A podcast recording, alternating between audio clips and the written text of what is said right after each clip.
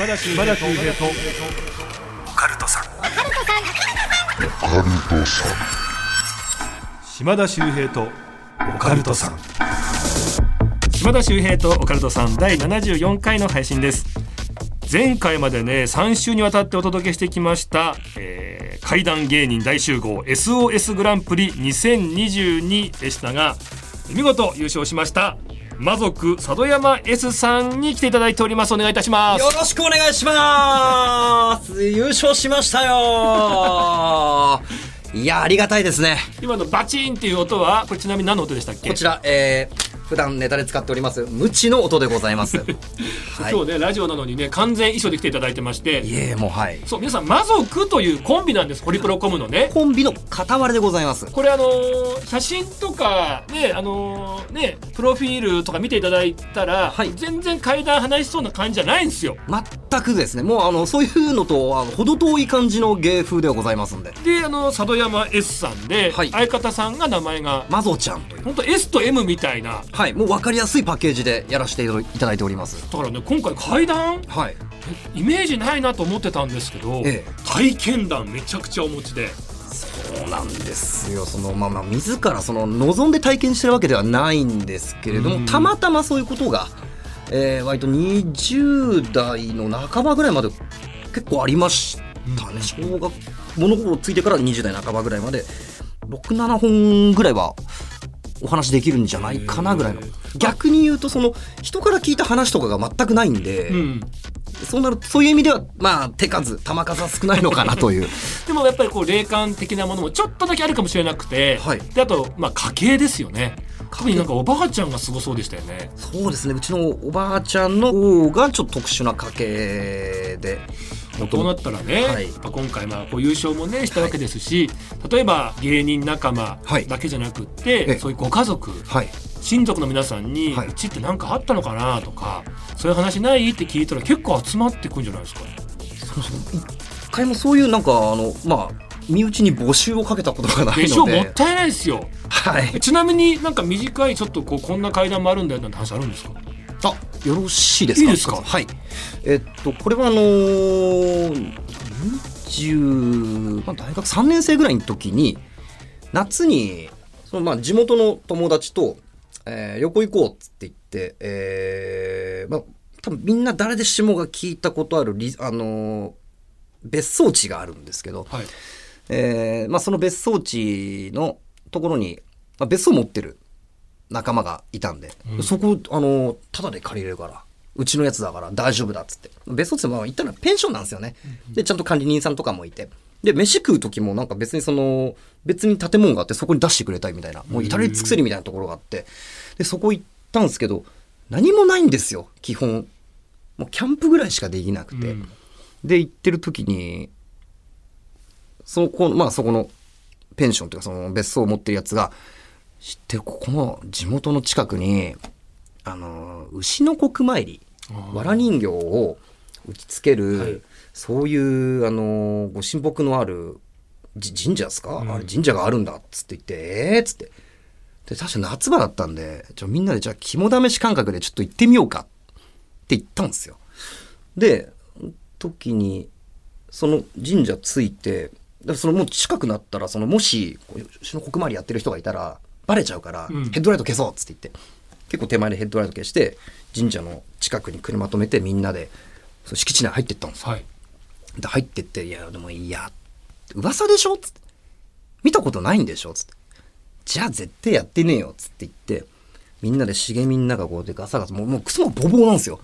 あんま管理されてないような、その神社だったんで、まあやってねえだろ、絶対こんなとこでって言ってたら、あの、奥の方に木に向かって、そう、本当にあの絵に描いたような、白装束着て髪の毛めっちゃ長い女の人が、こうマジでやってて、カーンカーン、ってやってて、で、みんなで隠れて、いや、あれ絶対そうじゃないっつって。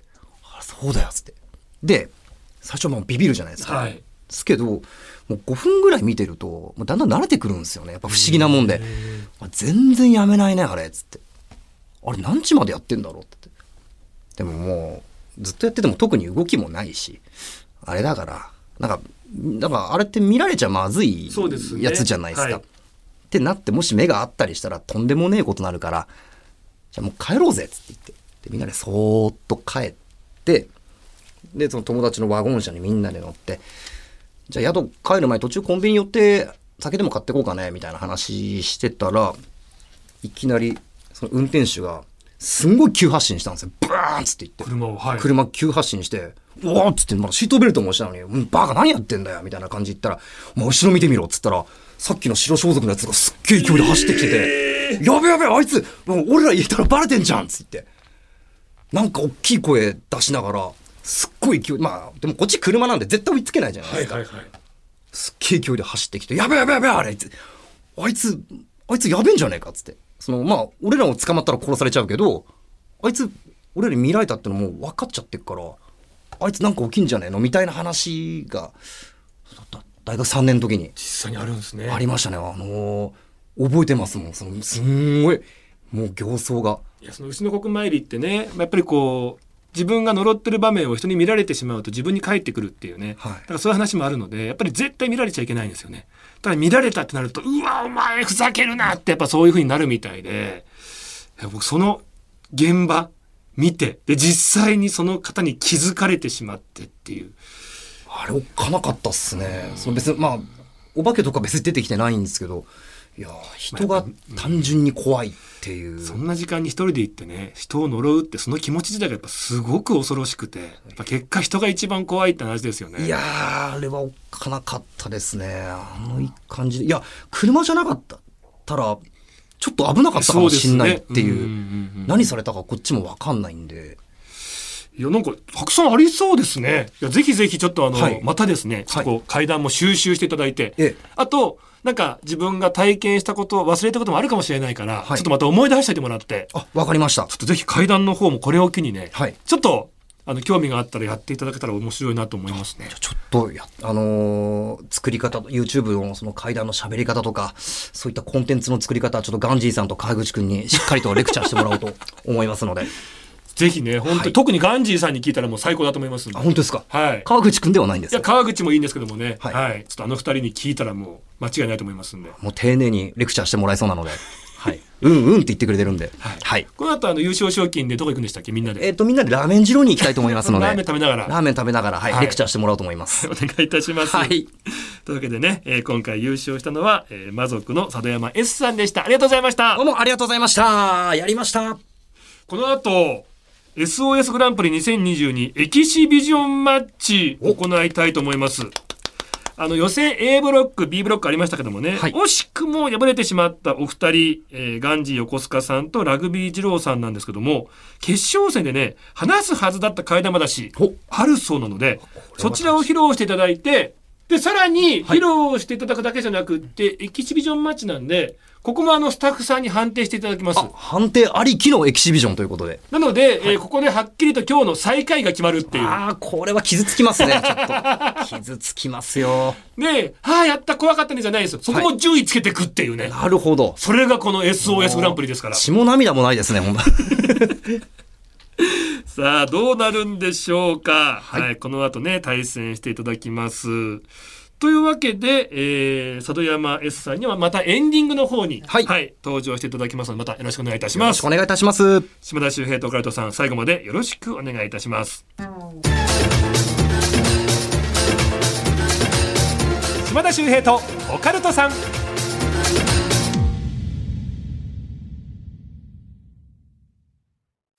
ラジオのサブスクサービス「オールナイトニッポンジャム」が好評配信中2000年以降の秘蔵マスター音源を続々と蔵出しまずは30日間無料でお試し。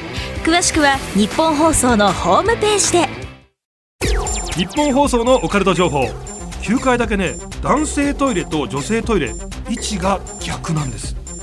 島田秀平とオカルトさん。さあエキシビジョンマッチ戦うお二人来てくださいました。じゃああの自己紹介いいですか？お願いします、ホリプロコム2年目、ラグビー二郎です。お願いします。お願いいたしますそしてもう一方はい。どうも、よろしくお願いします。いつでもあなたにワントライ、ツーゴール。え、ガンジー横須賀でございます。ピンポイント。どうも、ありがとうございます。こんな噛みます？なんかあなたにがなんか、あ、アントニーとか言ってる。な えよろしくお願いいたします。ねごめんなさい。お願いしますも今若干怪しかったですよね、怪しかったですけどね。はい。仕上がってます？仕上がっております。もうカチカチに仕上がっております。カチカチに仕上がってる。仕上がって。え緊張してるってことですか？いや、もう緊張でもう本当なんかもう冷凍に、もう本当にいろんなもの詰めて、それを固めてですね、ええカチカチに仕上がっております。あれ、今切れたかな？大丈夫？あ、あの、違います違います。あの、もう行きましょうかっていう、インカム越しに指示がしただけで。ええはい。ありがとうございました。あの、回答の方していただいてね、カチコチだとね、あんま良くないと思いますので。そうそうそう。ぜひね、はい。フレッシュな状態にしていただきたいと思います。はい。というわけで、エキシビジョンマッチ、はい。一応ねあの敗れてしまったお二方なんですけども、はい。ここでお二方にも対戦していただいてしっかりとここで順位をつけていこう。3位4位をつけていこうってことなんですね。はい。はい、いいですか？そんな過酷な戦いですがいや、もうやりましょう。や、やるぞ行きましょよーしう。よし。ワントライ、ツーゴールオッケー、2ゴール？なんで2ゴールなんですか？なんですか？ワントライは。ワントライとワンキックっすよ。ワンゴールっすよ。ワンキック、ワンゴール。ゴーセットはワントライ。ワントライでワンキックなんで、1個多いんですよ。なるほどね。い やいいですよこいつ抽選しておきます はいじゃあじゃあ先行はですねガンジーさんかラグビー二郎かいよいきますこちらですじゃん先行はおラグビー二郎あっす。おガッツポーズ出ました先行の方が良かった先行で、はい。ちょっと、僕のスピリット、スピリッツを見てもらえればスピ、リッツ。まあ、シュプリピットでもいいんだけど。シュプリームで、シュプリム。行きます。行きましょこの後この二人戦う。すごい。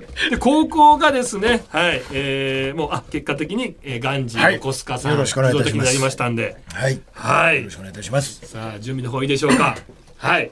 ではこの後エキシビジョンマッチ、えー先行がラグビー二郎。そして高校ガンジー横須賀、はい。よろしくお願いいたします。お願いします。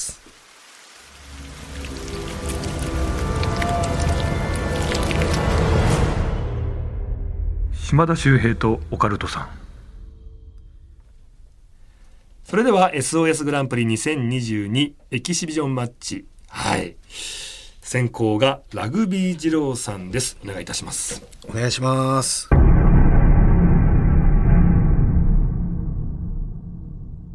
え、ちょっとその高校の時のラグビーがちょっと絡んだみたいな話できればなと思って。で、えっと、よく遠征とかでいろいろ行くんですけど、一回その中部地方に遠征行って、で、その後にみんなでちょっと観光地でなんかリフレッシュじゃないですけど、そういう記念作ろうみたいなのが一日あったんですよね。で、そこでの村がなんかその、かなんか神様をマスコットみたいなお土産がストラップで売ってて、あ、じゃあそれ僕ら全員で買おうよみたいな、同級3年生みんなで買おうよっつって、で、買ったんですよね。で、その時ちょうどうちのばあちゃんが3ヶ月ぐらい意識不明で入院してたんですよ。で、それだったんで、あ、じゃあまあ、ばあちゃんに買ってこうと思って、ばあちゃんの病室に置いたんですよね。そしたらばあちゃんすぐバッて意識戻して、すげえ、お、すごい、これ本当に神様だったんだ、みたいな思ってたんですよね。で、他の部員たちにそれ話したら、いや、そんなたまたまだろ、みたいな。まあ、なるじゃないですか。って言って、そういうやつ、みんなそういう部活のエナメルバッグに、そのストラップつけて、こうやって遊んだりとか、人形劇で、まあ、軽い適当なコントみたいな、やって遊んでたんですよ。で、まあ、手雑に扱ったりとかしてたんですよね。で、それ3ヶ月後ぐらいにまた遠征するってなって、で、バスに乗るって言った瞬間に一番雑に扱ってたやつの、そのストラップがプチって切れたんですよね。はいで、あ、切れたみたいな。まあまあ切れたしゃあないよなみたいな感じでまたバッグにしまったんですけど。で、その日会場着いて、1試合目に相手ボールのキックオフでバーッ飛んできたんですよね。で、そいつのところに来て、そいつがバッてボール取った瞬間に相手もパン入って、膝の靭帯切ったんですよ。そうっすえ、マジかみたいな、さその、ストラップが原因なのかな？みたいな。いや、そんなことないでしょみたいな感じだったんですよ。で、その3年後ぐらいに一人社会人で、まあ、エンジョイラグビーやってたやつが一人いたんですよね。はいそいつもそのウォーミングアップとか終わって、で、そのカバンの中で試合用のユニフォームに着替えるって時に、そのストラップがまたプチって切れたんですよね。はいで、あ、これ、マジやばいんじゃないかみたいな。けどまあ、エンジョイラグビーだから全然そんなことないだろうみたいな感じで、まあ普通にやろうと思って、またキックオフっつって、まあボール飛んできたんですよね。で、そいつ、あ、これ、俺取らなきゃな、みたいな状態で、でも取ったらみたいな、それ頭よぎってたんですけど、えけどもう、いやまあ取んなきゃもうやっぱラグビーなんで始まらないって取ったんですよね。で、取った瞬間にやっぱパチン入られて、同じ左膝の前十字靭帯切ったんですよね、そいつ。でそれが今部員11人いたんですよ僕ら同級生3年生、で2人切って僕1人いいことあったんで残りの何人かもしかしたら今後切っていくかもしれないっていう怖さがあるんですよね。話でした。いやすごく面白かったのがですねあのまあいいことがあった、はいでまあちょっとこう悪いことが起こってしまったってあるんですけどあのよく数珠とか腕にはめてる人いるじゃないですか。でよく心霊スポットだとかよくない時に数珠がパチンってこう切れてしまうことがあるっていう。であの時にみんな勘違いしがちなのが数珠が切れたらあ身代わりになって守ってくれたんだって思う人いるんですけど、あはいで誤解らしいんですよ。それはもう危ないよっていうあもう耐えきれなくなっちゃったみたいなもう最大級の警告らしいんですよ。だから僕はそのやっぱりストラップっていうのが本当に神様なんじゃないかと思ったんですよね。はいでおばあちゃんにこうあげたところおばあちゃんが意識を取り戻した。で部員の皆さんは雑に扱ったかもしれないけどパチンって切れたから危ないよっていう数珠が警告を出してくれてたっていう。あーなるほど逆に助けて気をつけろよっていう合図そうなんだったってことですよねですねへえだから今後も皆さん、まだね十数名の方が持ってらっしゃるってことになるとパチンってもし切れた時にはその後に嫌なことが起こるんだじゃなくってあじゃあ注意しようっていう風に気持ちを持っていくと回避できて結果守ってもらえるんじゃないかなっていう気あがー。したりもしましたけどね。なるほどですね。そうかもしれないですね。ナイストライでした。ナイストライできました。ナやイストライです。いや島田さんナイストライです、はい。っぱりあのぜ全員でやっぱりちわワンチームです。ワワンチームだです。ワンチームなんで。はいワンチームで。ワンフォアオールで。ワンフォアオールオールフォアワンでいきましょガンジーさんいかがでしたか？いやーだから持ってるなっていう本当に。あいろんな体験されてるなっていう。うあざっす。本当に。負けねえぞ。怖っ。いやかかってこいや！でかいの声が。ピンポーンなんすかピンポイントって あ正しい正しいです。正しい正しいですか？ピンポイント、なんすかピンポイント？正しい正しい正しいリアクションです。ポゼッションじゃないんですね ピンポイントなんですどっちに来るかわからないあどっちで来るかわからないラグビーボールのようですねあ素敵。うまいうまいうまい転がってねある意味今日ここが花園ですからね。あはいあー行きましょうね。はい戦っていきましょう。行きましょでは、エキシビジョンマッチ。はい高校はガンジー横須賀さんです。お願いします。よろしくお願いいたします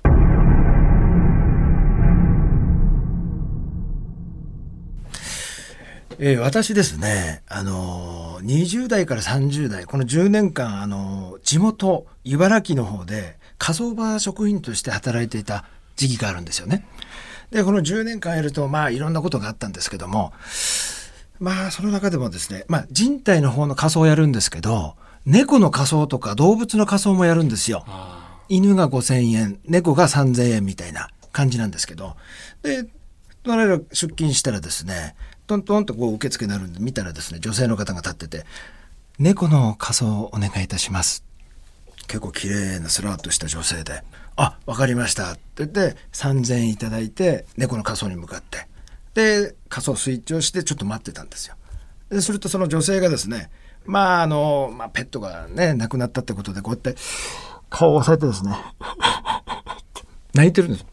まあそりゃそうだよなと思って、僕だってもう胸中お察ししますって感じで。で、もう声もかけられなかったんですよね。ちょっと重たい雰囲気だったんで。うんで、仮装が終わって、で、お骨を返して、で、女性が帰ってったんですよ。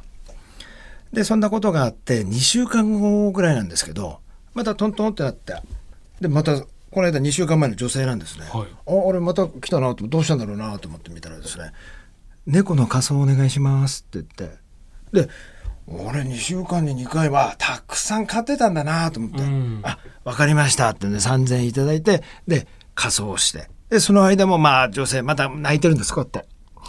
ああ、もうどうしようかな、声かけようかなと思ったんだけど、異様な雰囲気だったんで、もう本当やめといたんですよ。で、まあ、また焼き上がってお骨返して、で、帰ってたんですね。で、それがあって、1ヶ月後ぐらいなんですけども、トントンってまたなって、ふっと見たら、またその女性なんですよ。えー？えー、と思って。で、顔もね、やっぱちょっとげっそりしてる感じだったんですね。俺どうしたんだろうなと思って。猫の仮装お願いしますって言っても来て。またかと思って。そんな連チャンでね、亡くなるかねと思ったんですよ。で段ボールに入ってたんですねそれが。で私そのもういいですお金いいのででそのままちょっと仮装行きますって言って段ボール抱えてで仮装路の方に向かうんですよ。でそしたらその段ボールのもう横がですねまあちょっと血まみれというかね、なんかそんな風になっててわーっと何があったんだろうなと思ったんですよね。でその段ボールを仮装炉を入れてスイッチをしてでしばらく待ってたんですよ。でまた案の定その女性がですねもう顔を押さえてこう泣いてるんですよ。泣いてる。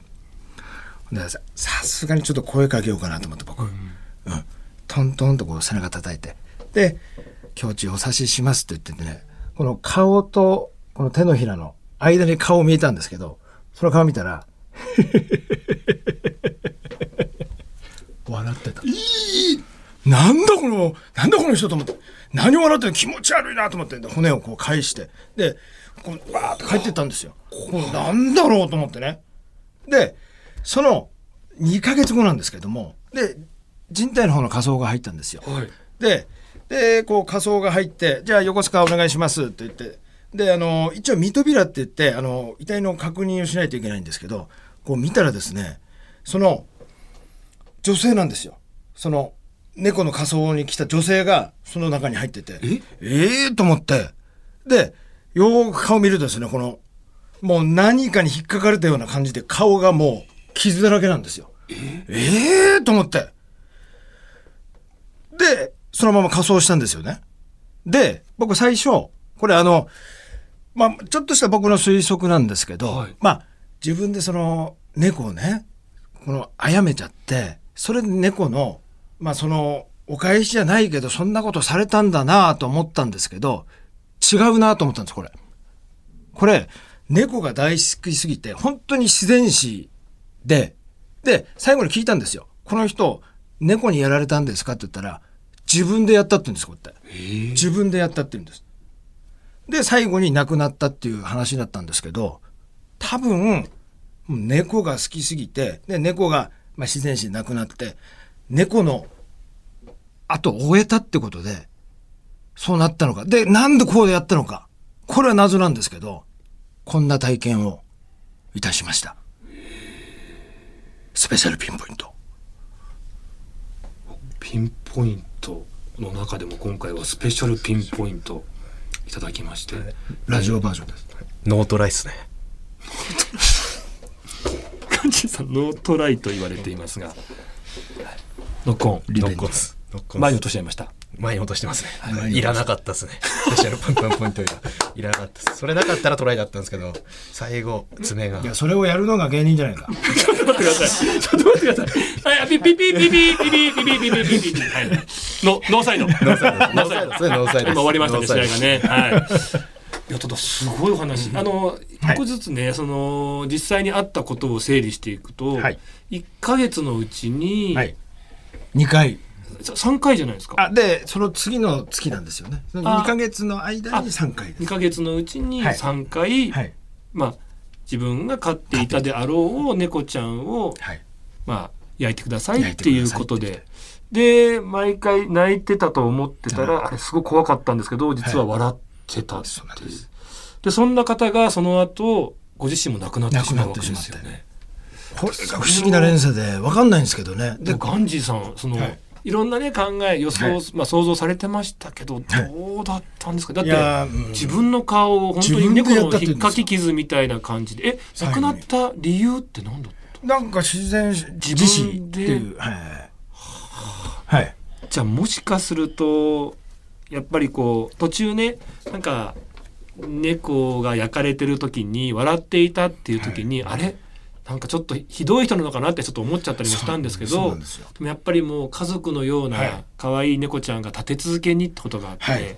でもしかしたらもう自分でも耐えられなくなって後を追ってしまう、でもうあまりにも悲しくて、うんうん。もうなんかもう錯乱状態で笑ってるみたいな感じになってたんですかね。かもしれない。あ、いい解釈ですね、これ。切ないですね。はい。はい。でもそういう時に、はいその猫ちゃんの確認というかなんで猫ちゃんが亡くなったのかっていう確認とかは特にしないああ、もうしないです。中は見ない。あ見ないで。ーはい。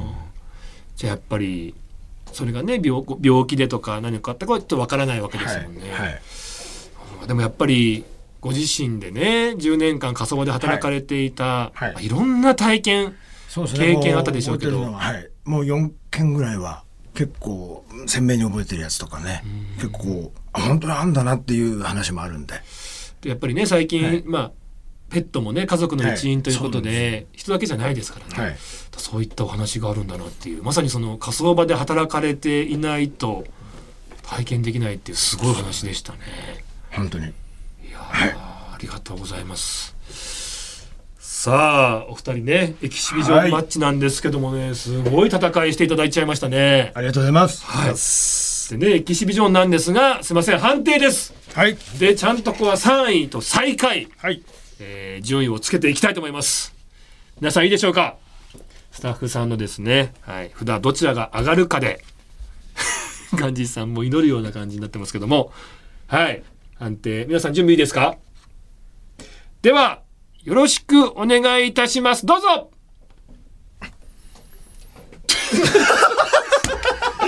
すごい！ラグビー二郎、ラグビー二郎、そしてガンジー、横須賀、なんと2対1という、めちゃめちゃ接戦で、えー、3位がラグビー二郎、最下位、ガンジー、横須賀さんでございます。これはちょっと悔いしか残らないよ ここにもうポゼッションしていくからね本当にポゼッションはやめてください。はいちょっと聞いてきましょうか。もう総評が欲しいですね割れましたよね。はちょっとまずはじゃあ AD 福永ちゃんなんですが、えー、ラグビー二郎さん。はい。どの辺が良かったでしょうか？あなるほど。あの福永さん、階段かなりお好きなんですよ。そんな中でこう神様のってちょっと違った切り口だったってところ。でさらに切れたということが何かのこうメッセージかもしれない。今後の学びになるような。だから今後自分もなんかすごくためになる話だったっていう。広辞苑みたいなみたいな。そうですねもうまさにた学び屋の、まはい、教科書みたいなえー綺麗に首をひねってるはい やっぱり嘘はつけないんですよね。やっぱりね。はい。はいまあ、やっぱりこうなんか身近に今後使えそうだったって話だったことですよね。はい。そしてディレクターの砂尾くんってことですけども、えー、ラグビー二郎さんでした。まだストラップ持ってる人たちがまだ何人もいるっていう。となると今後その人たちにどんなことが起こってくるのかっていう。なるほどね。次が、今後が期待になってくるっていうね、話だったってことですね。ちょっと僕もねなんか続きの話があるやつがあるんですよ。え、いや、え、それ、なんですか？急にそれ話そうとしてます？いやもう結構7分ぐらいかかっちゃうんで今日はもうさすがに。えなんで言ったんですか？ね次回次回。まあ、ちょっと傾向としてやっぱりこう、なんか継続してますとか、今後もっていう話がちょっと今回刺さったっていうのがあったかもしれないですね。そうですね。うんはいただそんな中ですね、はい。高田ちゃん、高田さんがねガン唯一の私さん。のはい。不気味なんですよ。あ、私は好きです。ありがとうございます。確かにあの階段って余韻もねすごく魅力の一つだと思うんですけど何かわからない、でもこんなことが実際あったって、みんながそれぞれいろんなことを考えちゃうっていう、でなんかガンジさんのこのお話っていうのが今日寝る前とか明日とか1週間後とか、なんか結構引きずるようなお話だったんで。なんかそういうずーっと嫌な気持ちを残すっていうなんか素晴らしい階段ってところはありましたもんね。ありがとうございます。末永いお付き合いよろしくお願いします。さ最下位の方ですもんね。再開です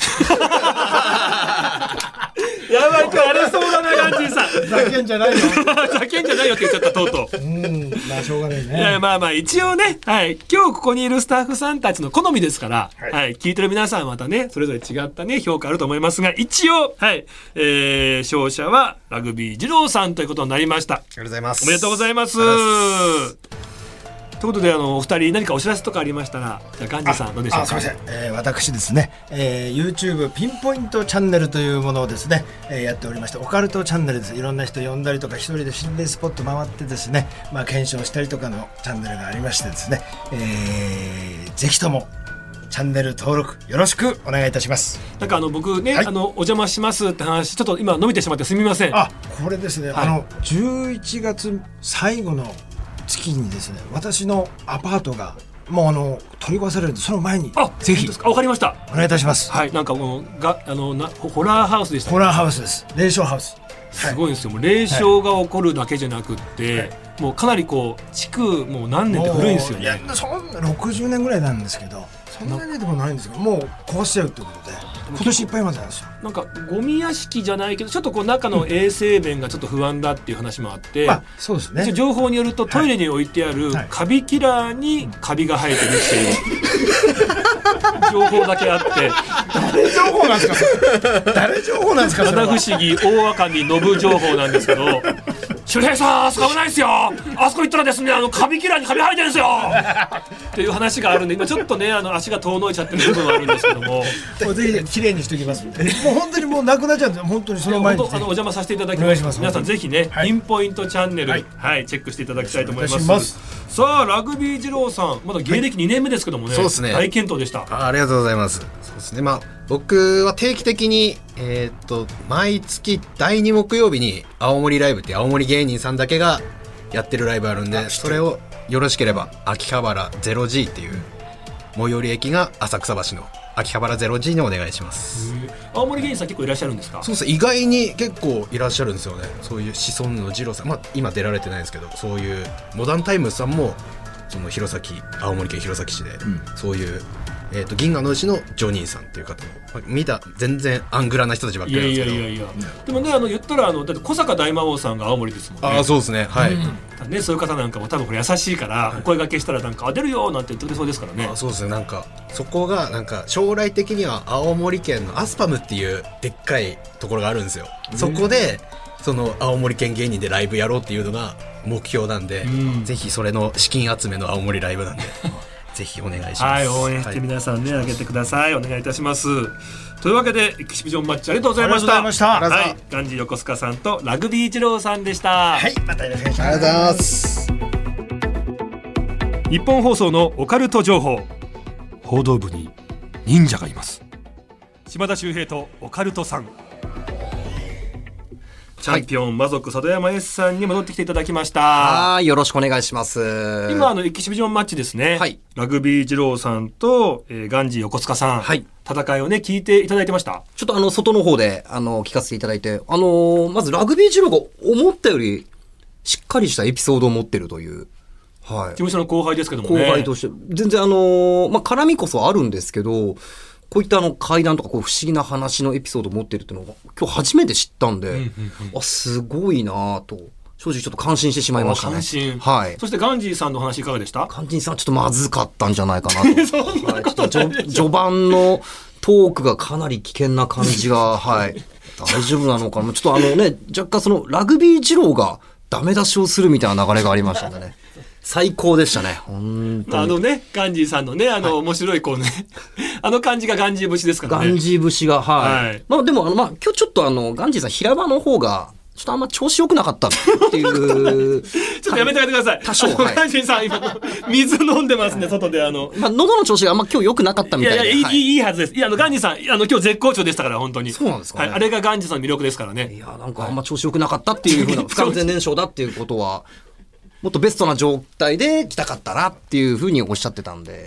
いやいや、あの、ただね、あの、ガンジーさんのあの感じの絡み方がですね、本当にもう、やっぱいろんな人たちに最近もう刺さりまくってて、はいあの、スピードワゴンの小沢さんとかも、おパカンチーさん面白いな、みたいなことで、まあなんか結構いろんな先輩方なんかにもですね、ちょっと今来てるってことですね。ハマったりもしてるので、はいちょっとまあ、あの、ガンジーさんっていうのもちょっとね、楽しみな、はい、方なんですけどもね。かぶる人はいませんからね。そうですよ。はいはい。楽しみですね。はい。はい。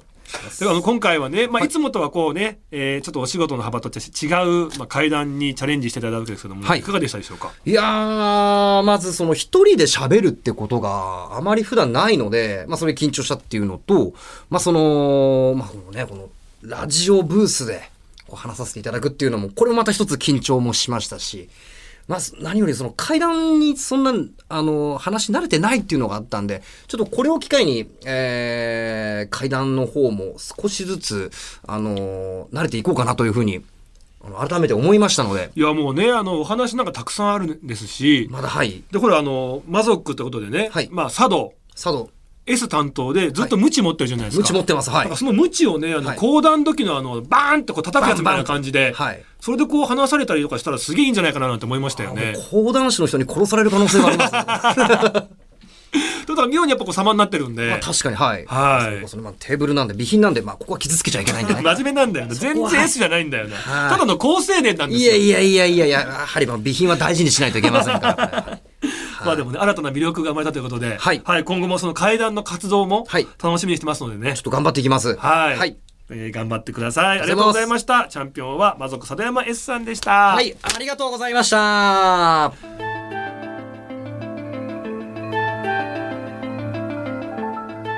SOS グランプリ2022ですけどもねやっぱりこう階段いつもやられてる方もそうですけどもね階段やられてない方なんかそういう方が話す階段っていうのも意外性がありますしでやっぱりこうみんな人間人それぞれ一つや二つ不思議な体験してるんだななんてことをよく思いましたね。